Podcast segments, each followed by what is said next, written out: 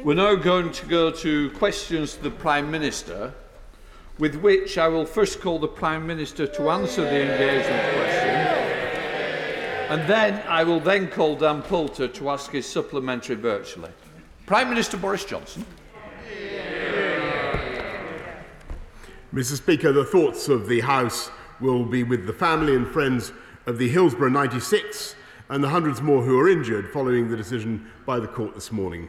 I know that the CPS has said they will meet with the families again to answer any questions they may have. Mr Speaker, I know colleagues from across the House will want to join me in paying tribute to our former colleague Mike Weatherley, who sadly died last week. He was a dedicated parliamentarian and a fantastic servant to the people of Hove. Mr. Speaker, this morning I had meetings with ministerial colleagues and others in addition to my duties in this House. I shall have further such meetings later today. Let's go to Dr. Dan Poulter. Dan. Thank you, Mr. Speaker. And I draw the House's attention to my declaration of members' interests as a practicing NHS doctor who's been working on the front line uh, of the NHS during the pandemic. Now, the, my right honourable friend will be aware that the 2012 uh, Health and Social Care Act resulted in local authority commissioning of addiction services. And 10 years later, all addiction, almost all addiction services are now run by non-NHS providers. The result is that the numbers in alcohol treatment have fallen, many alcohol detoxes take place in an unplanned manner, and both opiate and alcohol deaths are at record levels. Would my right honourable friend agree with me that for the sake of patients, we must bring commissioning and provision of addiction services back to the NHS and will he meet with me and experts in this field to discuss how we can get this right? Mr. Speaker, I want to thank my honourable friend for everything that he's done throughout this pandemic uh, in the NHS, but also for raising this vital issue. And uh, I, of course, I'm proud that we're seeing the biggest increase under this government in treatment for substance abuse uh, for 15 years. Uh, but the specific points uh, he raises, uh, we will make sure that we address uh, with Dr. Dame Carol Black, who is undertaking a review on drugs and treatment, and uh, we'll make sure that his point is fed in. Let's go to the Leader of the Opposition, Keir Starmer. Thank you, Mr Speaker. Can I join the Prime Minister in his comments about Hillsborough and Mike Weatherby? Mr Speaker, this morning the Prime Minister's former closest adviser said, when the public needed us most, the government failed. Does the Prime Minister agree with that? Uh, Mr. Speaker, the handling of this pandemic has been one of the uh, most difficult things this country has had to do for a very long time. And none of the decisions have been easy. To go into a lockdown is a traumatic thing for a country. Uh, to deal with a pandemic on this scale has been appallingly difficult, and we've at every stage uh, tried to minimize loss of life, to save lives, to protect the NHS, and we have followed the best scientific advice that we, that we can, Mr. Speaker. Mr. Speaker, can I remind the Prime Minister that one year ago, almost to the day, he described his former adviser as, in his words, in every respect, acting responsibly, legally, and with integrity. This morning, that same adviser has said that senior ministers fell, his words, disastrously short of the standards that the public has a right to expect of its government, and that lives were lost as a result. Does the Prime Minister accept that central allegation and that his act- inaction led to needless deaths? Uh, uh, no, Mr. Speaker, and uh, of course, all those matters will be uh, reviewed in the, in the course of uh, the public inquiry that I have announced. I, I notice that he's fixated, as ever, on the, on the rear view mirror, uh, Mr. Speaker, uh, whilst we uh, on this side of the House are getting on uh, with our job of rolling out the vaccines, uh, making sure that we protect the people of this country. And that, I think, has been the decisive development on which I think people are rightly focusing. And I can tell the House that, in spite of the continuing concern that we have about the, uh, the Indian variant, uh, we are increasing our vaccination program at such a rate that we can now ask everybody over 30 to come forward, Mr. Speaker, and get vaccinated. Keir Starmer. Mr. Speaker, it's no good the Prime Minister attacking me. It's his former chief, it's his former chief advisor who's looking back yeah. and telling the world how useless the Prime Minister was in taking key decisions. His former advisor. One of the most serious points made this morning is that the Prime Minister failed to recognise the severity of this virus until it was too late, dismissing it as, quote from this morning, another scare story, like the swine flu. Does the Prime Minister recognise that account of his own behaviour? And if so, will he apologise for being so complacent about the threat that this virus posed? Uh, uh, Mr. Speaker, I don't think anybody could credibly accuse this government of being complacent about the threat that this virus posed at, at, at, any, at any point. We have worked flat out, Mr. Speaker, to minimise loss of life, to protect the NHS, while they have flip flopped, Mr. Speaker, from one uh, position to another, uh, backing curfew one day, opposing it the next, backing lockdowns one day, opposing the next, calling for tougher border controls one day, uh, then saying that quarantine is a blunt instrument the next. Mr. Speaker, we have got on with the job of protecting the people of this country from one of the worst pandemics uh, in living memory, if not the worst in living memory. We have turned the corner, and it is no thanks, Mr. Speaker, to the loyal opposition opposite. Mr. Speaker, I can see that the evidence of his former adviser is really getting to the Prime Minister this morning in that response. Another incredibly serious statement from the Prime Minister's former adviser this morning concerns the conduct of the Health Secretary, including an allegation that the Health Secretary misled other ministers and officials on a number of occasions. Now, I don't expect the Prime Minister to respond to that, but can he confirm from this morning's evidence can the Prime Minister, can he confirm, did the Cabinet Secretary advise him, the Prime Minister, that he, the Cabinet Secretary, had, quote, lost faith in the Health Secretary's honesty?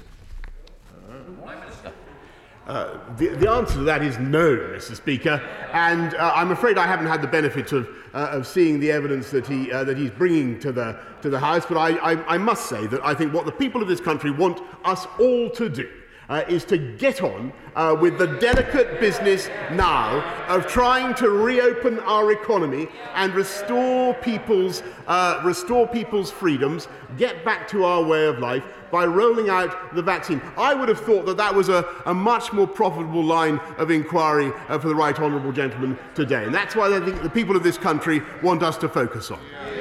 Keir Starmer. Speaker, the Prime Minister can't have it both ways. Either his former adviser is telling the truth, in which case the Prime Minister should answer the allegations, or the Prime Minister has to suggest that his former adviser is not telling the truth, which raises serious questions about the Prime Minister's judgment in appointing him in the first place. There's a pattern of behaviour here. There was clearly a lack of planning, poor decision making, and a lack of transparency.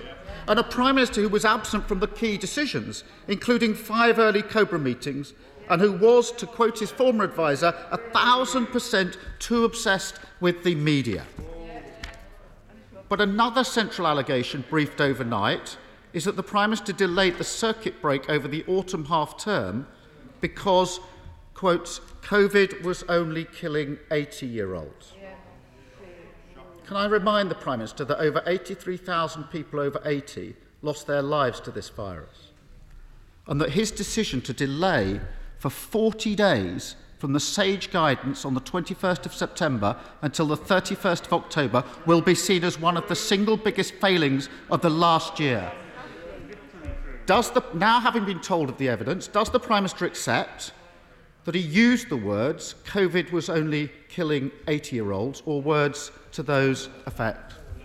Prime Minister. Mr. Mr. Speaker, uh, we, we saw what happened uh, during the, the pandemic, and particularly he talks about the, uh, the September lockdown and, uh, and my approach to it and uh, the, the very, very difficult decision that the country faced. And uh, of course, this will be a matter for the inquiry to, uh, to go into, but we have a, an objective test, Mr. Speaker, in the, in the sense that there was a circuit breaker of the kind he describes in Wales. It did not work. And, and I'm afraid, Mr. Speaker, I'm absolutely confident that we took the decisions in the best interests of the, of the British people. It, and uh, when, it comes to, when it comes to hindsight, Mr. Speaker, I could just just remind the right honourable gentleman that he actually, I mean, he denied this at the time, but, uh, and then had to correct it, but he voted to stay in the European Medicines Agency, Mr. Speaker, which would have made it impossible which would have made it impossible for us to do the vaccine rollout at the pace that we have.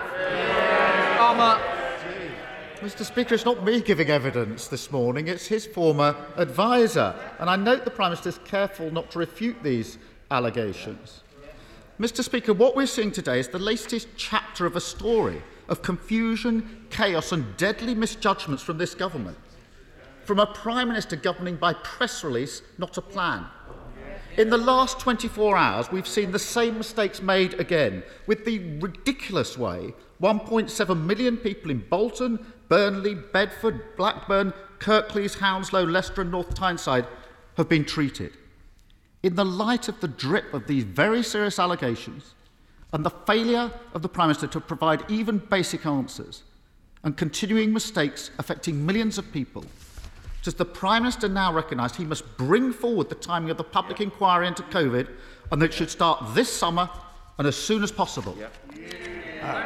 No, Mr. Speaker, as I've said before, uh, I'm not going to consecrate valuable official time on that now, uh, whilst we're still uh, battling a pandemic. And I thought, actually, that was what the House had agreed on. And, Mr. Speaker, he continues to play these pointless uh, political games uh, whilst we get on with delivering on the people's priorities. 14 new hospitals, 8,771 more police on our streets. Now, we're getting on with sorting out the railways, Mr. Speaker. We're giving the people, the young people, the opportunity of home ownership in a way they've never had before with 95% more mortgages. And we've vaccinated, we've, done, we've delivered 60 million vaccinations across this country. More, and he loves these European comparisons, Mr. Speaker, more than any other European country, including 22 million second doses. And that, with great respect to the Right Honourable Gentleman, I believe that is the priority of the British people. That's really uh, what they're focused on, uh, whilst he voted to stay in the European Medicines Agency.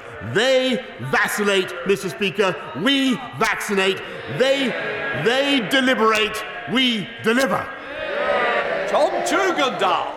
Thank you, Mr. Speaker. I'm sure my right honourable friend, the Prime Minister, remi- uh, remembers with great fondness his trip of July last year to the Discovery School in Kings Hill, but he probably remembers best his meeting with Tony Hudgell, an amazing and inspirational uh, young boy who had at that point already raised a million and a half pounds for charity and been awarded by my right honourable friend the Points of Light award that he so generously hands out to those who've achieved so much. Will he join Tony and Tony's parents, Paula and Mark, and me, and many others around the country in campaigning for Tony's Law, New Clause 56 to the Policing Crime and Sentencing Bill. This is a very minor change to a very important bill that would bring child abuse sentencing in line with that of adult abuse. I know he has put his heart into this space, and I'm sure we can all look forward to his support. Prime Minister. I, I thank my, my honourable friend, and of course I remember uh, Tony very well. Uh, I remember uh, his inc- incredible campaign and the, and the amount of uh, money he raised, and I thank him uh, for it. And uh, I, all I can say is it is very, very important that uh, cases like that, uh, injustices such as that suffered by Tony, do receive the full force of the law. And uh, it is uh, people who uh, commit serious offences against children can receive exactly the same penalties uh, as those who commit serious offences against adults. But we will keep this under review. Uh, Mr. Speaker, and if there is a gap in the law, and I will study his amendment very closely, if there is a gap in the law, we will make sure that we remedy it. Leader of the SNP, Ian Blackford. Thank you, Mr Speaker. And can I associate myself with the remarks of Prime Minister for those seeking justice for Hillsborough to quote the song, You'll Never Walk Alone. Mr Speaker, 128,000 people have died of coronavirus in the United Kingdom. This morning, the Prime Minister's most senior former advisor, Dominic Cummings, apologised on behalf of the UK government. He said, When the public needed us most, we failed. We know that the Prime Minister made a series of catastrophic errors throughout the crisis. He went on holiday when he should have been leading efforts to tackle the pandemic. He was too slow to go into lockdown. He failed to secure our borders. He sent millions of people back to their offices prematurely. There is no doubt that these mistakes cost many thousands of lives. When even a disgraced figure like Dominic Cummings is willing to own up and apologise, isn't it time that the Prime Minister does the same? Yeah. Minister. Mr. Speaker, I take full responsibility for everything that has happened. I'm, and I've said, as I've said uh, before, and he will recall, uh, both in this House and elsewhere, I am truly sorry for the suffering that the, the people of this country uh, have experienced. But I maintain uh, my point that the government acted throughout uh, with the intention to save life and protect the NHS and in accordance with the best scientific advice. That's exactly what we did. Ian Blackford. Uh, thank you, Mr. Speaker. The evidence we've heard this morning is extraordinary but sadly not surprising. It paints a familiar pattern of behaviour. A negligent Prime Minister more concerned with his own self interest than the interests of the United Kingdom. When people were dying, the United Kingdom government was considering chickenpox parties and joking about injecting the Prime Minister with COVID live on TV. We had a circus act when we needed serious government. Isn't it the case that what the country needed leadership most, the Prime Minister was missing in action?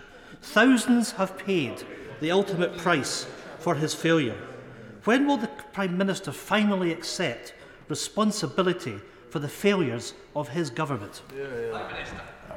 Mr. Speaker, as I've said repeatedly in this House, I take full responsibility for everything that the uh, government did and uh, will continue to do so. And one of the reasons we've set up an independent public inquiry because I believe the people of this country do deserve to have uh, daylight shone on all the issues he, he raised. I must say I don't uh, recognise the events that he, uh, that he describes, uh, but I do think that we acted throughout uh, with the intention of, uh, of, of saving life, of protecting the NHS, and of taking the country through the worst pandemic for 100 years. And I think, if he, if, I think it's also true uh, that we're in a, a much more fortunate position now, thanks to the efforts of the British people and the fastest vaccine rollout in, in Europe. And I'm, I'm grateful for that as well.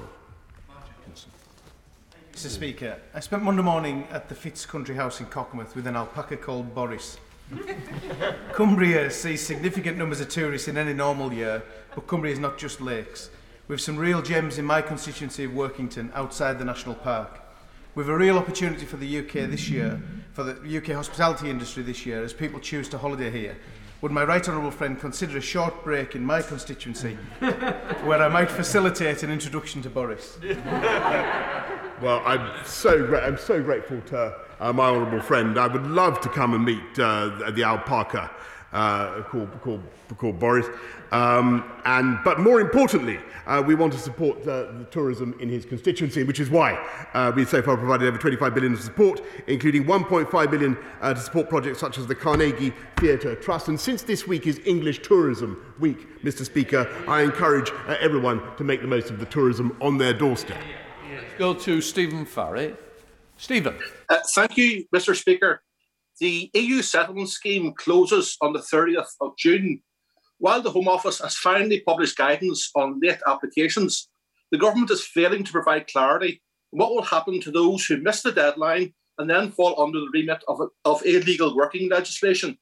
So, can the Prime Minister assure the House that EU citizens or non EU family members who miss the deadline will not face potential criminal liability if they continue to go into work? Uh, Mr. Speaker, uh, I'm, I'm, sure that the law will be extremely merciful to anybody who finds themselves in a difficult position, but I would just remind uh, the honourable gentleman uh, that so far 5.4 uh, million uh, EU nationals have applied successfully for the EU settlement scheme, which is about, as far as I can remember, about 2 million more EU nationals than we thought were in the country in the first place. Thank you, Mr. Speaker. Would the Prime Minister join with me in praising Wrexham and Denbighshire councils for the dynamic proposals that they are putting forward in their joint bid for the Levelling Up Fund in Clwyd South, including regeneration of the Trevor Basin, improvements for Chirk and Llangollen, and investment in Corwin Station and the surrounding area? Can I tell my honourable friend what a joy it is to hear him campaigning for, uh, the, for, for Chirk and, and Corwen and Llangollen after I, uh, I, I, I tramped around those beautiful places uh, entirely fruitlessly uh, many, many years ago in search of the Conservative vote. Uh, thank you for what you've, you, have done. Uh, thank you for continuing to champion those wonderful, wonderful and beautiful spots. Gerald Jones. Thank you, Mr Speaker. When any member of this House is suspended for 10 days or more because of a Standards Committee report, constituents can then recall that member. when the independent expert panel suspend a member, this can't happen. The, the Prime Minister a moment ago was talking about closing loopholes in legislation. So will the Prime Minister introduce emergency legislation to close this particular loophole? And does he agree that it would be completely dishonourable for any member to exploit that loophole and should instead do the decent thing and resign? Yeah. Mr. Speaker, I will, I will take that. I take that point very seriously. I will, I will, I will study what uh, the implications of what he says. I think if he's referring uh, to any uh, a, a, a, Conservative member who's uh, who's recently uh, had the whip uh, taken away, then he can take it that that member has already had condign punishment. Katherine Fletcher. Thank you, Mr. Speaker. Um, last Thursday, three, uh, about one o'clock in the morning, three young people popped out to Mackie D's as you do. Um, they noticed a Leyland shop massively on fire and did they drive past? No. They rang the fire brigade, they stopped, they recruited a passerby, they climbed over fences and walls to raise the alarm for the residents living in the flats above them. Now, during the pandemic, community spirit's been really important to all of us keeping going. So does the Prime Minister share my admiration for Kim, Zach, Shania and Robin And will he join me in thanking them for showing British community spirit and true Lancashire grit? Yeah. Yes, Mr Speaker, I thank my honourable friend for singling out this act of, uh, this intrepid act of, uh, uh, of quick thinking and selflessness, and I pay tribute to Kim, Zach, Shania and Robin, and I hope that they, uh, they, they got their Mackie D's. There are over 4.3 million children, Mr. Speaker, and rising growing up in poverty, including some 18,000 in Harrow. So, will he agree to put right the error of a previous Prime Minister and commit to publish a strategy to tackle child poverty and ensure that no child is left behind? Mr. Speaker, it's vital that we tackle child poverty, and that's why uh, we are uh, uniting and levelling up across the country with the biggest programme of investment uh, that, uh, for, for a generation, if not more. But we've also, we're also seeing fewer households uh, now uh, with children in poverty than 10 years ago. But I, I perfectly accept that there is more to be done. Anthony Browne. Thank you, Mr. Speaker. I very much welcome the fact the government is investing heavily in upgrading the rail networks across the country, including opening lines that have previously been closed. But as a Conservative government, we've got a particular responsibility to the taxpayer to ensure value for money. East West Rail in my constituency's business case is largely based on commuting, but the pandemic means we're in the middle of a workplace revolution. If people work from home on average two days a week in future, that means a 40% reduction in commuting. Will my right honourable friend, the Prime Minister, commit to doing a review of the business case of East West Rail to ensure it remains value for money and to take into account the long-term impact of the pandemic? Mr. Speaker, I, I fully, I, I think my, my honourable friend is a great campaigner for, for Cambridgeshire and the, and, and the rights of people of Cambridgeshire. However, my strong feeling is it would be a mistake now to go slow on investment in infrastructure purely on the basis that we think people will start uh, working uh, from home. Uh, in my long experience of this is that people need to travel, they will travel, uh, the commuter bustle will come back, Mr. Speaker, and it needs to come back. Thank you, Mr. Speaker. A global minimum rate for corporate, corporate tax would help tackle tax avoidance by large multinational corporations and online giants. It would stop them undercutting British businesses who pay their fair share, and it would make a transformational difference to high streets and town centres at the heart of communities across the UK. Why is the Prime Minister the only G7 leader not to support this proposal? Why is he on the side of tax avoiders instead of British businesses and communities? Uh, Mr. Speaker, it was only a few months ago that the, uh, the, the Labour Party, the Labour front bench, opposed the corporation tax increases uh, that, that, we put in. Uh, they're now opposed to uh, the government's ability to cut uh, corporation tax. Which side are they on? They've got to make their minds up. Let's go to Sir Robert Neill. Robert. Thank you, Mr. Speaker. Uh, like me, the Prime Minister represents a constituency in London's commuter land, so he'll be well aware of the small businesses, sole traders, many of them, who operate the coffee stores and newsagents and so on uh, on our railway stations. Uh, their incomes have been absolutely decimated during the pandemic.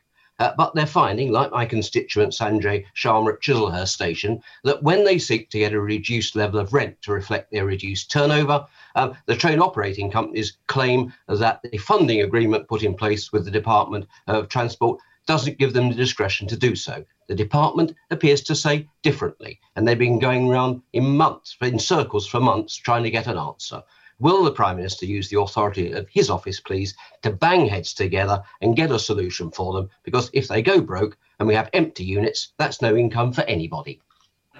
Uh, Mr. Speaker, I, I, thank my right honourable friend. We provided, uh, we put in, introduced policy to provide rent relief uh, for uh, station businesses in March of last year. Uh, all train operators, including Southeastern in his constituency, are able to offer uh, business support to their, to their stations. I, I understand the point he makes about uh, the discrepancy of views. Uh, can I undertake him uh, to arrange a meeting uh, with him and the relevant uh, minister to take it forward? Let's go to Rachael Maskell. Rachael. Thank you, Mr. Speaker. I have asked the Prime Minister a series of questions about charities. In November, he promised support. By March, he turned his back. But this month, he broke that promise, giving them nothing this winter.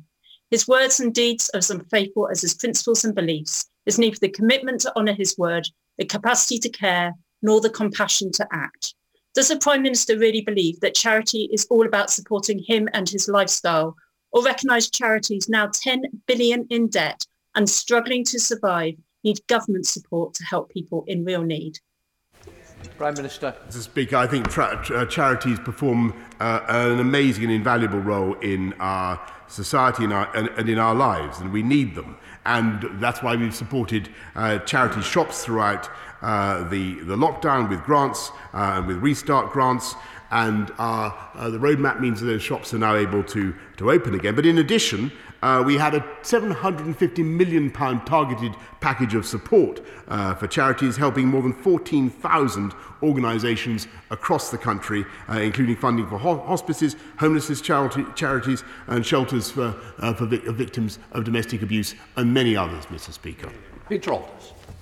Thank you very much, Mr. Speaker. The fishing industry in East Anglia has had a hard time of it in recent years. However, with Brexit done, albeit in a way that left many disappointed, there is now an opportunity to turn the corner. The Reef, that's the Renaissance of East Anglian Fisheries Strategy, sets out an exciting and ambitious programme for the future. Is the Prime Minister able to say how the government will work with fishing communities such as that in Lowestoft to revive the industry in East Anglia? Yeah, yeah. Stop. Uh, yes, Mr. Speaker, I thank my honourable friend for what he's doing to champion the fisheries uh, industry in East Anglia. I like his REAF, his reef uh, plan. I think it's got lots of interesting ideas which we will take forward as part of our £100 million package uh, to support the, the fishing industry uh, and get ready to take advantage of those opportunities which are coming very, very swiftly down the track towards us. Ben Lake. Diolch, Mr Speaker. NHS and social care staff in Wales are due to receive a £500 bonus in recognition of their hard work during the pandemic, but staff on universal credit stand to lose out due to the way in which the reward is recognised in regulations as earned income. So instead of receiving a thank you bonus at the end of the month, many NHS and social care staff will be punished with a deduction of up to 63% to the universal credit. Will the Prime Minister look to amend Regulation 55 of the Universal Credit Regulations to create an exemption to ensure that all NHS and social care staff in Wales benefit fully from this well-deserved bonus. Yeah. Prime Minister. Uh, I'm grateful to him uh, uh, for, the, for raising that point. And uh, of course, I want to repeat my, my gratitude to the nurses of this country, uh, the NHS and, and social care staff uh, who, uh, who've done incredible work throughout this, uh, this pandemic. He makes a particular point about the, the, the UC, the, the tapering uh, in universal credit, and I will make sure that he has a meeting with the relevant uh, minister uh, who will set out the detail on the issue he's raised. Let's go to Jonathan Lord. Jonathan. Thank you, Mr. Speaker. Uh, on behalf of my constituent Seema Misra and other wrongly convicted sub postmasters, I'm grateful that the vital inquiry of Sir William Williams into this scandal has now been given more teeth. However, there is widespread concern shared by Post Office CEO Nick Read that the compensation received by the sub postmasters who were party to the civil litigation at the High Court was simply not fair. Can I urge the Prime Minister to ensure that these civil litigant sub postmasters will be included in the anticipated government compensation scheme? Prime Minister. I thank you for raising this, this, this, this issue. I might say a tragic uh, case of, uh, of, of, injustice, and I've met some of the post office, uh, the postmasters and sub postmasters who've been affected by uh, this miscarriage of justice. As he knows, uh, the uh, the government wasn't party to the uh, initial uh, litigation nor the, the settlement uh, that was a- agreed, but we are determined to ensure that uh, postmasters, sub postmasters are fairly compensated for what happened. Angus Brendan McNeill. Uh, Mr. Speaker. Uh, Mr. Speaker, Brexit and Scottish independence are indeed very different, but referendums are much the same. Now, in 2016, uh, without interference, the European Union respected the UK in the Brexit referendum process. Unfortunately, the last Scottish referendum did not see Scotland get the same respect. London politicians promised Scotland a place in the European Union. Clearly, they won that referendum very clearly. On broken promises. In the autumn, when the Scots Government has dealt with the health effects of the pandemic, the economic part are going to require independence as Norway and Ireland prove. So, Prime Minister, will Scotland be shown the same respect in the UK as the UK got in the EU? And this time, can our democracy not be interfered with and our referendum certainly not blocked? Prime Minister. Uh, Mr. Speaker, we, we respected the re- referendum result of 2014, uh, which was, which was a very substantial majority in favour of uh, remaining uh, in the UK, uh, of keeping our wonderful country together, not breaking it up. Uh, that was what the people uh, of Scotland uh, rightly voted for, uh, and, they, and they did so uh, in the belief that it was a once in a generation event. The Shikans. Thank you, Mr. Speaker. For almost 500 years, the Royal Navy has protected our country from foes and our, the freedom of our friends around the world. The pride of our Navy, HMS Queen Elizabeth, sailed this week with her strike group. Within her, she carries the British values of freedom, justice, and democracy. So, can my right honourable friend tell me, she makes her way from the Mediterranean to the South China Sea, what are his plans for the future of her white ensign? Yeah.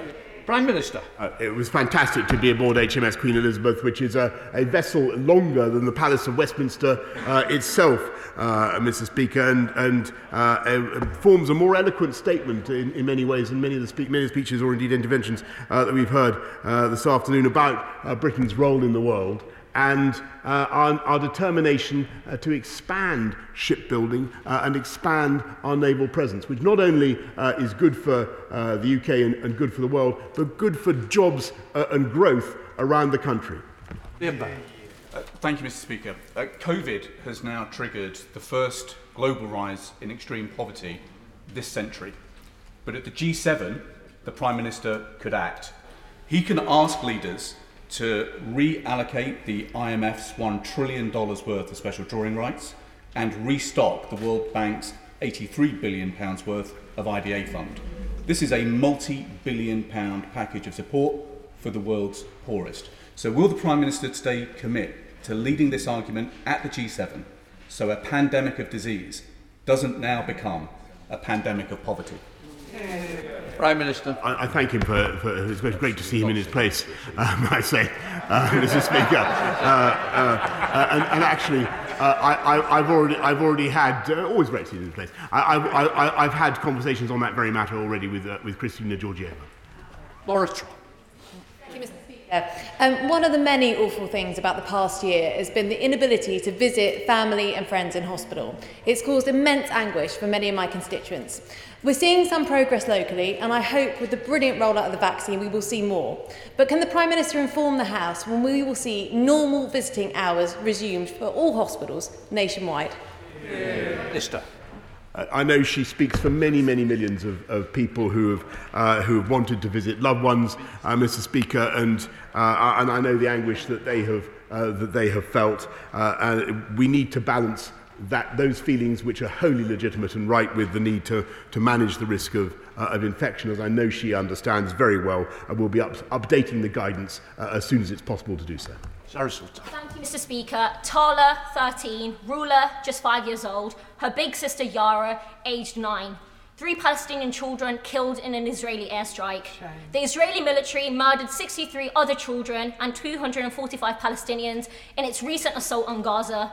The call for Palestinian freedom has never been louder, but this Conservative government is complicit in its denial. It has approved more than 400 million pounds in arms to Israel since 2015. So can the Prime Minister look me in the eye and tell me that British-made weapons or components weren't used in the war crimes that killed these three children and hundreds of other Palestinians? Prime Minister, we shouldn't use props, just to remind members. Uh, Mr. Speaker, uh, I think that the whole House understands that uh, nobody wants to see uh, any more uh, of the conflict, of the appalling conflict that we've seen uh, in Israel and, and Gaza. And uh, everybody wants to, I think we're all glad that there's now a, a ceasefire and uh, a, a de-escalation. And as for the position of the British government, I, think that it's probably common ground across most members of this House that the, the, what we want to see is a two-state solution, uh, Mr. Speaker. That is, that is what the, the UK government has campaigned for for many, many years, and that continues to be our position.